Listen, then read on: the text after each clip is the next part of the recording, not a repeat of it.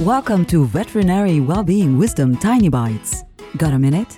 Get a tiny bite of well-being wisdom that'll help you thrive. Here's your host, citizen scientist in neurology, neuroplasticity, and positive psychology, and program director for the Center for Workplace Happiness, Sandy Weaver.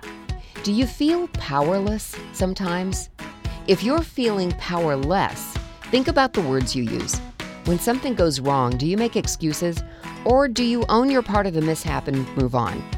Every time you make excuses, you give away a little bit of your power.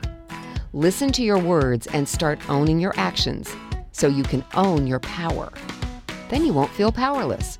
For more well-being wisdom, visit theveterinarianschampion.com. I'm Sandy Weaver.